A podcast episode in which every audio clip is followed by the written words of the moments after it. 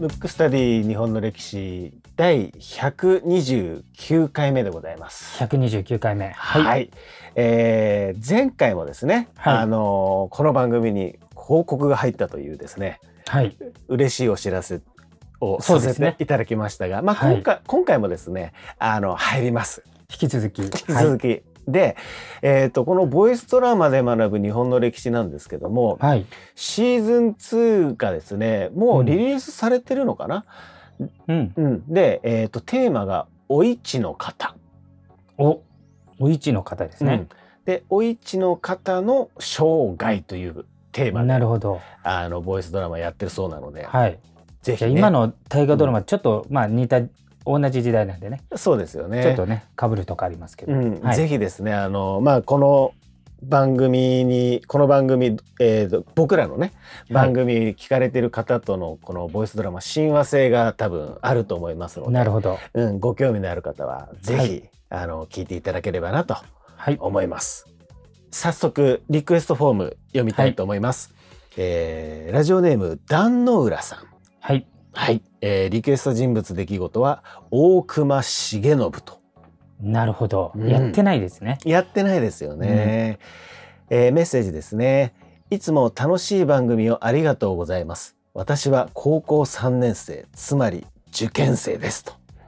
受験生でね、もう今の時期聞いていただいてるとすごいじゃないですか。ねえあの、そろそろ追い込みというかそうですね。そうですよね時間的には。はい。いや懐かしいですね広瀬さんもそうですね。一応し受験生、あ、1年浪人しましたから。そうですよねその時僕もはやりましたよ。そうですよね、うん僕も浪人して結構真面目に途中から勉強しましたねそうですね。今ぐらいがもう一番ね、そうですよね。勉強、勉強の時ですね。はい、はい。えー受験勉強の最中なのでお風呂や通学時間も何か有効活用できないかと思いこのポッドキャストに巡り合いました、うん。楽しい上に人物で歴史を掘り下げると暗記がものすごくはかどるので本当に助かっています。ありがとうございます。今回リクエストさせていただくのは大隈重信です早稲田大学は大隈重信や早稲田関係者をよく出題する大学で特に大隈重信をよく出す傾向にあるあるため今回リクエストさせていただきました。何か児童用の電気のようなものや漫画などがないものかと探しましたが福沢諭吉さんとは違って見つかりませんでした。大隈重信についてもっと知りたいと思います、えーよろしくお願いいたします。スルーももちろん大丈夫です応援していますとですいうですねなるほど。うんもうちょっとね、受験勉強の内容を、ちょっと荷が重いということで、ちょっと今回スルー。そうですよね。スルーを。ちょっとね、さすがにこのテイストの番組で。そうですね。それねちょっとね、あの、深い、深すぎる話も、ちょっとしづらいです。しづらいですよね。でもね、万がぜ一間違えてしまったらもう大変なことになっちひ、ゃう。ねぜひ、はい多分、この壇ノ浦さん、あれですかね、早稲田大学とか、その近辺なんですかね。そうです。多分非常に優秀なんじゃないですかね。うん。はい。いや、ぜひ、あの、頑張ってくださいということで、はい。えー、まあ、今回は、あの、壇ノ浦さんのリクエストは、スルーと。そうですね。まあもはいう皆さんはもう題見、見れてますからね。そうですね。はい。ということで、今回のテーマはですね、まあ、はいちょっと僕これ聞いたときに、うん。いやー、また来たかと思いましたけども。そうですね。ちょっと、あの、毛色を変えまして。はい。江戸時代の刑罰ということで。刑罰はい。早速じゃあ、ちょっと行きましょうか、ね。やっていきましょうかはい。まあ、江戸時代の刑罰って言っても、はい。あの、まあ、江戸時代自体が長いので、うん。で、あの、それぞれ国にはそれぞれの法律が、まあ、あるのでね、まあ、あくまでも幕府のはい。ところをやろうと思うんですけど、うん。八代将軍吉宗うんが、うん。うん。くじ方お定め書きっていうのをうん作ったわけですよ。はいはいはい。で、吉宗って、うん。割と法律マニアっていうか、うん。法律好きなんですよ。はい。要するに整備したい。ちゃんとしたい。うん曖昧なことはあんまり好きじゃなくて。うん。で、このくじ方お定め書きという、江戸幕府の法典を作ったんですよ。はい。うんこれをもとに処罰しますよ、みたいな。うんうん。それをまあ作ったとはい。いうことなので、うん。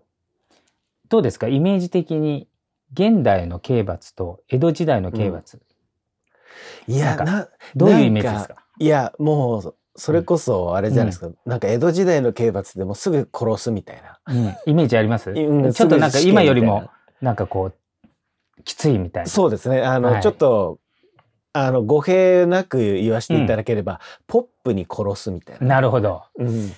割と近いものがあって、それをね、うんちょっとやっていこうと思うんですけど、はい。まず、一般的に日本だと、まあ、はい死刑に当たるものですね。最高刑。はい。死刑にもね、6種類あるんですよ。おー、なるほど。うん。それをちょっとやっていきますけど、はい。まず死刑っていう判断が下った場合ね、はい。まずね、一番軽い死刑。まあ軽い死刑って言っても死 死んでますから。死んじゃいそうですよね。要すに、るに、なんつうか、江戸時代って対面を重んじる文化ですから、日本。はい。あの、い今の日本のちょっとこう元になった部分もあるんですけど、うん。対面を重んじるんで、死後も恥ずかしめを受けるか、うん。死の瞬間だけやるかっていう違いがあるんですよ。なるほど。で、死刑の中で一番、まあ、か軽いというか、その場合は、あの、死刑はするけど恥ずかしめは受けないという。うん。それがね、下手人っていうんですよ。下に手に、下手人って書いて下手人。はい。これが死刑の中で一番軽いというか。まあ死刑だから殺されるんですよ。うん。首は切られるんですうんザクッと。うん。けど、その後遺族は引き取って、うんお墓に埋葬することはできるんうですよ。ーん。だからまあ死刑は死刑なんですけどね。はいこれが一番軽い。軽い。うん下手人。うん。次、普通の死罪、えっ、と、死罪。普通のはい。死罪。これはね、まあ斬首。うん。当時死刑は首を切りますから、パーンと。うん。で、その後死体に、あの、鍛冶屋さんとかこう日本刀を作るじゃないですか。はいあの武士って、あの、当時は刀刺してますから。はい。それの、試し切りされちゃう。おお。死体に。だから死体がこうズタズタにされます。それも結構ですけど、うん下から2番目なんですね。うん。それがまだ軽い方。軽い方なんですね。だから当然引き取って埋葬とかできなくて、はい。要はズタズタにされて、うん。どっかに、まあ埋葬されるのか、はい焼かれるのかはい。っていうことですね。なるほど。要するに恥ずかしめを受けるってことですよ。うん。次ね、えー、3、4、5は大体一緒なんですけど、はい。これよくね、時代劇とかでよく出る、うんこれがいわゆるシチュー引き回しですよ。うんうんうん生きたまんまうん。うん。引きずられて、うん。シチューをこう、回されるわけですよ。うんうんうんうん。もう多分、激痛なんてもんじゃないんじゃないですか。そうですよ。半端じゃないと思います生。きたままっていうことですよね。もちろんもちろんもちろん。シチュー引き回しで。だから、そうですよね。だから苦しみながら殺すって感じです。くわ。すごい。すごいやつですよ。で、ね当時ってやっぱり、あの、まあ、当然当たり前ですけど、人権とかありませんし、ん。罪をなくしたいんで、見せしめ的な、なんていうかな、こう、個人の権利を守るとかじゃなくて、犯罪を抑止すると。うん。今後犯罪を出ないようにするっていう目的があるんで、うんうん人々にやっぱ恐怖を与えないといけないわけです。悪いことしたら、こうなりますよ。こうなりまますよって。うん。で、シチュー引き回しまではその3つは同じなんですよ。はい。3番目、4番目、5番目。だからまあこの時点できついですけど、はい。うん、で、まず火災っていうのがうん。火の罪。うん。その後火炙りにされて殺されます。もうすごいな。まあシチュー引き回しの時点でほぼ �in 死だと思いますけど。はい。いや、シチュー引き回しさのれ上、た上に、上にに、火災、火火災火炙りの刑 で死刑です。あはい死にます。はい、死にますよね。亡くなっちゃいますよね。間違い。いなく。うん。で、もう一個悪い、悪いやつは、はい。要するに4番目のやつは、はい。獄門というやつで、うん。シチュー引き回しの上、うん。えー殺された後、ただうんこの場合は殺すのは普通に多分刺されて殺すんだと思うんですけど、うん。晒し首にされて、うん。うん。あの、市民とかが石とか投げたりとか、お要するに首がこう、さらされてるはい。状態なんですよ。なるほど。これが獄門。だからねたまにね、時代劇見ると、七人引き回しの上、獄門の刑に処すみたいな、そういう話があると思うんですよ。うん。うん。うん。で、一番きついのが、うん。シチュー引き回しの上、うん。あ、あ、違う。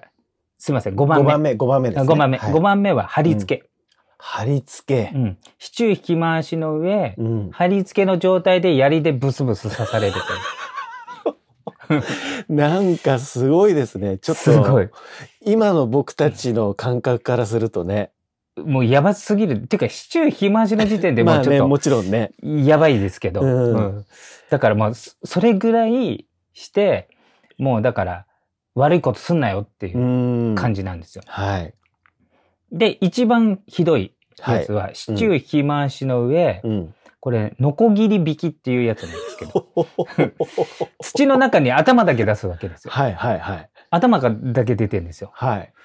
で、一応名前はノコギリ引きなんですけど、ノコギリで引くわけじゃなく、はい。頭だけ出してるとこを槍でズブズブ刺されるっていう。だって的って頭しかないじゃないですか。そうそうそうなると。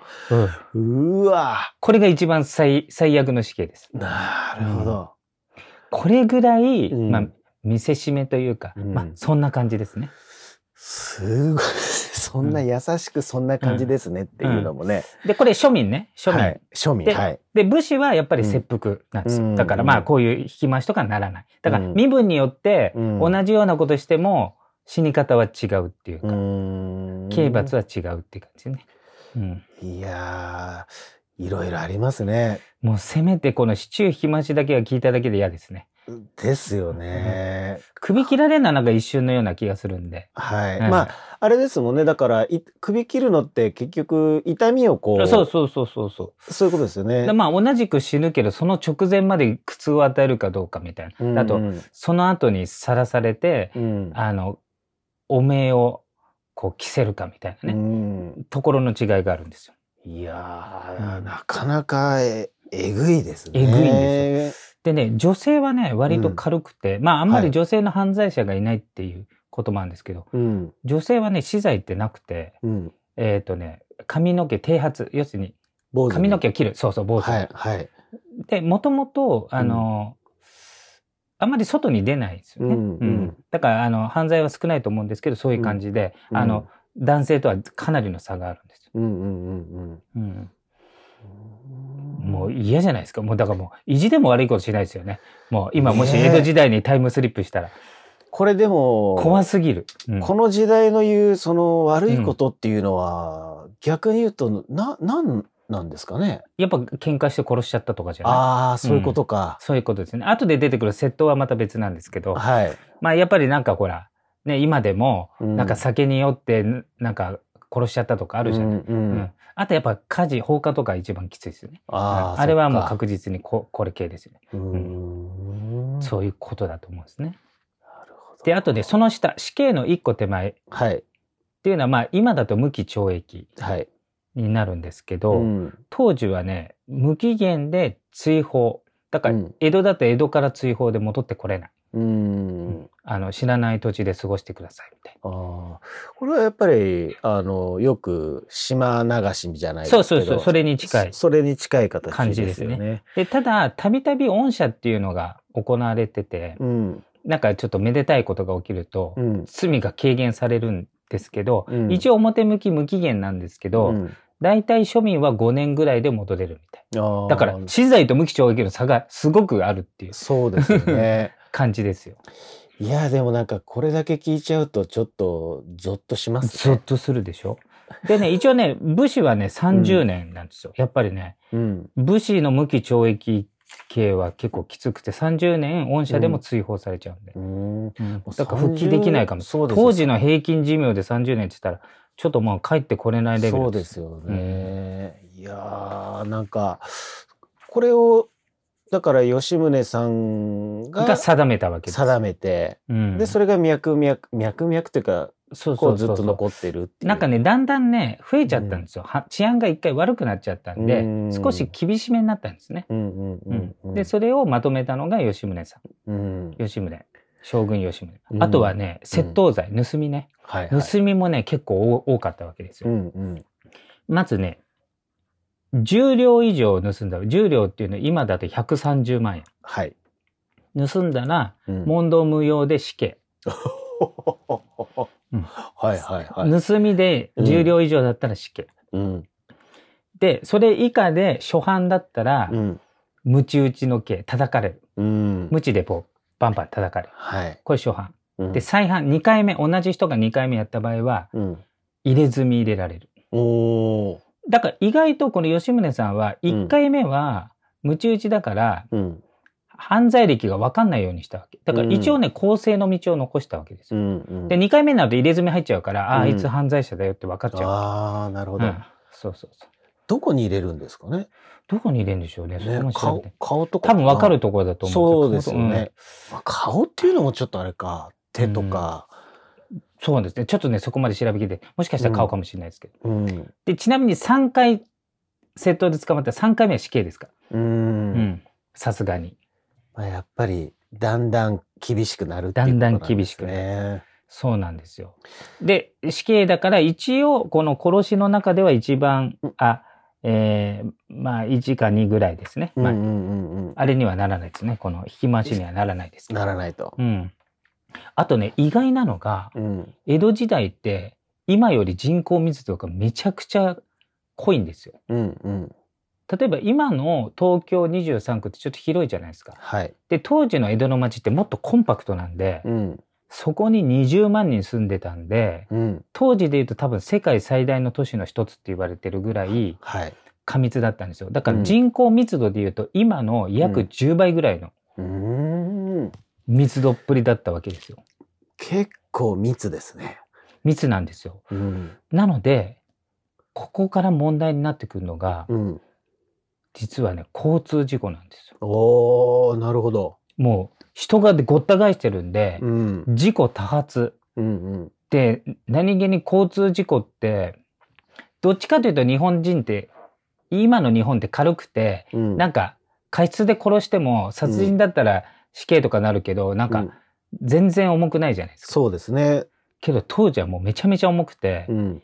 まず、あ、当時の交通って何かっていうとね、はい牛、うん。牛に乗って、牛に引かせるか、うん。馬に引かせるか、うん。あと、第八車。なんか。荷車みたいな。ああ、なるほど。うはんあとは船。が交通なんですけど、うん。まずね、船で事故を起こしたしで、相手が死んじゃった場合、うん。ボーンってぶつかって相手が死んじゃった場合は、うん。その銭湯は死刑です。はい。うんはいだから相手が死んじゃったら自分も死刑で殺されます。なるほど。うん。うん。あの、船の運銭湯ね。船はい船頭。船船頭さんですね。船頭さんは死刑です。はい。うん、で、船主、うん。持ち主は島流し。だから連帯責任。だから現場にいなくても、も、所有してるだけで、だから、うんよくこの時代船会社経営するなって感じ。そういうことですよね。もう恐ろしすぎる。いやいや、すごいな。その代わりめちゃめちゃ過密だから、うん。あの、頻繁に起きるわけですよ、うん事故が。う。うんん。で、こんな感じ。で、怪我人が出た場合、うん。相手が死んでない場合、はい。あ、今船の事故ですよ。う。うんん。相手が死んでない場合は、それでも、船頭さんは島流し。で、船主さんは重い罰金刑。だからね、交通事故に対する扱いが、あの、なんかね、とてつもなく重たいんですよ。ねえ、うんなんでなんですかね。やっぱり。事故多発してるんですよ。なるほど。うん。それでやっぱり死んでる人とかもいっぱいいるんで、なんとかしたいっていうことで、うん。こうなったみたい。うんで、えっ、と、船以外のうん牛とか馬とか第八車の場合うん。は、死亡事故は当たり前ですけど、うん。死刑です。お ちなみに、うん。牛での死亡事故って何だ？牛がは急に走ったりとかね？走った。り、なんか足で蹴っちゃったりとかあるんじゃないですか。そっか。うん。あい今ほど多分おとなしくないと思うんですよ。うんうんうん。なんか飼いなさ馬れてね。馬とかだったらね、なんかうんボーンって蹴られたらうん確かに死んじゃうな、あとすごい、い急いでて、うんまあ今で言う、ウーバーイーツみたいなね。なんかこう、うんうんスリスリスリって行こうとしてドンってやったりとか、うんもあったと思うんですよ。うんうんだからとにかく相手が死んじゃったら自分も死刑なんですよ。うんうんそれでそれの雇い主ね。うん雇い主は罰金刑なんで、うん雇い主も無傷じゃないんですよ。なるほど結構じゃあしっかりうーん刑罰としては与えられちゃうっていうことですね。でそうです、そうです。だからうん現代で言うとタクシーで言うと、うんタクシーが事故を起こして相手が死んだらタクシーの運転手死刑で、うんタクシー会社は、うん、えっ、と、罰金みたい罰金とか島流しな。とか島流しとか。そそういう感じ。そういうだから、ね。かなり重たい。重いですね。そう。ぐらい交通事故がうん多くて何とかしようとした。だからすごく重たくしたわけです。うーん。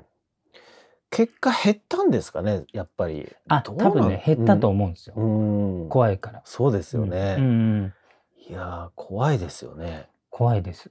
いやー、やっぱりね、広瀬さんよく言う、うんその、今の時代の感覚で、うんその時代を見ね、見てはいけないっていうかね。うんうんいや、本当そうですよ。ねうんまあでも今僕ら今の時代に生きてますから、まあ、うん感覚としては今の感覚でその話を聞くと、えぐいなーって感じですね。で、しかもひっそり殺しませんから。あの、街中で みんなが見てる中でやるんで。そうですよね。だから結構恐怖を植え付けられますよね。うん、うん。ちっちゃい頃から。怖いですようね、ん。見るのもね、そあんまり気持ちいいもんでもないですもんね。う。うん。そもそだからこれ、も。犯罪を犯す側もかなりの勇気がいるんじゃないかってそうですよ感じはね。しますよね。まあそれがやむにやまれない、うん。まあ事情があるのか。う。ん。いそういう感じだと思います。なるほど。ちょっと、はい今回はね、ちょっと変わった感じで変わった感じですけども、はいあの、まあ、いろんな歴史の裏側にはそういったそうですね。はいこともあるよということで。そうですね。はい。はい。ということでですね、今回のテーマは、江戸時代の刑罰についてでした。ボイスドラマで学ぶ日本の歴史歴史上の事件人物をボイスドラマで再現各ポッドキャストアプリから検索してお聞きください。む